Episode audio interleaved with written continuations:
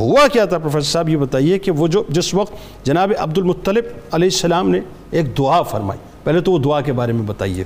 ظاہر ہے اس, اس, اس دعا کا رنگ بالکل ایسا ہی محسوس ہوتا ہے جیسے ہمیں غزوہ بدر میں ایک رنگ سرکار علیہ السلام نے مطلب دیا دعا کا۔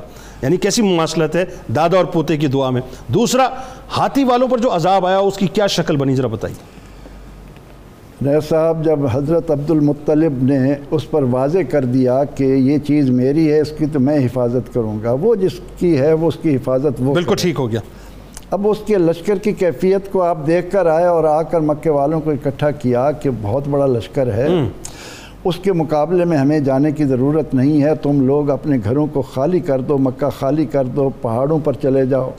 تاکہ تم بچ جاؤ تم اس تباہی کا شکار نہ ہو۔ اس کے بعد عبد المطلب نے کچھ سردار ساتھ لیے اور اللہ کے گھر آ گئے۔ وہ جو بات آپ کہہ رہے ہیں نا کہ آج تک کسی کی سمجھ میں نہیں آ رہا آپ ہی کیسے سکتا ہے لاسا کا مثل ہی شے۔ بالکل ٹھیک۔ اللہ جیسا کوئی ہو تو سمجھ سکے نا۔ نہ کلام الملوک ملوک الکلام۔ بادشاہوں کا کلام کلاموں کا بادشاہ ہوا کرتا ہے۔ اب سیدنا حضرت عبد المطلب خانہ کعبہ میں آتے ہیں۔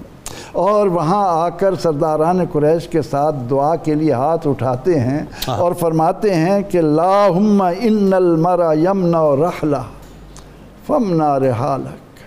اے اللہ ہر آدمی کی جو چیز ہوتی ہے وہ اس کی حفاظت خود کرتا ہے۔ ٹھیک۔ اب یہ تیرا گھر ہے اس کی حفاظت تو کر۔ لا یغلبن سلیبہم اے اللہ ان کی سلیب کو غلبہ نہ آنے دے۔ آہا۔ یہ اللہ تیرا گھر ہے یہاں ان کے ناپاک قدم نہ آنے پائیں۔ آپ نے اس انداز سے وہ اشعار پڑھے اللہ کے حضور دعا کی۔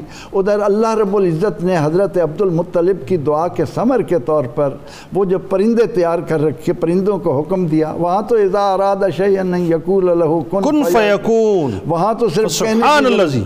کہنے کی دیر ہوتی ہے۔ اب وہ جھنڈ کے جھنڈ اس طرح سے آئے اور ان کے کنکر جو تھے ان پر ان کے نام تھے۔ آپ اندازہ ہی نہیں لگا سکتے کہ آج کے ہم کسی بھی زہریلے ہتھیار کو ان کنکروں کے ساتھ نثار بالکل ٹھیک ہے۔ میزائل بھی وہ کام نہیں کرتے۔ اچھا جس وقت یہ یہ دعا ہو رہی تھی اس وقت سمندر کے کہتے ہیں روایتوں میں آتا ہے کہ سمندر کے کناروں سے جھنڈ کے جھنڈ جو ہیں پرندوں کے اٹھنا جب وہ اللہ تعالیٰ نے ابابیل جو تھے وہ ابابیل جھنڈوں کو کہتے ہیں۔ پرند تیرن ابابیل پرندوں کے جھنڈ۔ پرندوں چھوٹے چھوٹے بالکل ٹھیک۔ وہ سمندر کے کناروں سے اٹھنے وہ لگے کہتے ہیں کہ ان کی نسل آج بھی خانہ کعبہ کے اندر بیٹھی ہوئی نظر آتی ہے وہ پرندے وہاں موجود اچھا، ہیں وہ اندر جاتے ہاں، ہیں۔ ہاں، ٹھیک۔ تو وہ ایک چھوٹا سا پرندہ۔ اللہ رب العزت نے جس طرح ان چھوٹے سے پرندوں کے ذریعے ہاتھیوں کو کھائے ہوئے بھس کی مانند کیا یہی بتایا جا رہا ہے قیامت تک آنے والے انسان کو کہ اپنی طاقت پر مغرور نہ ہو تجھے کسی نے بنایا ہے اس کے ساتھ اپنے تعلق کو قائم رکھ۔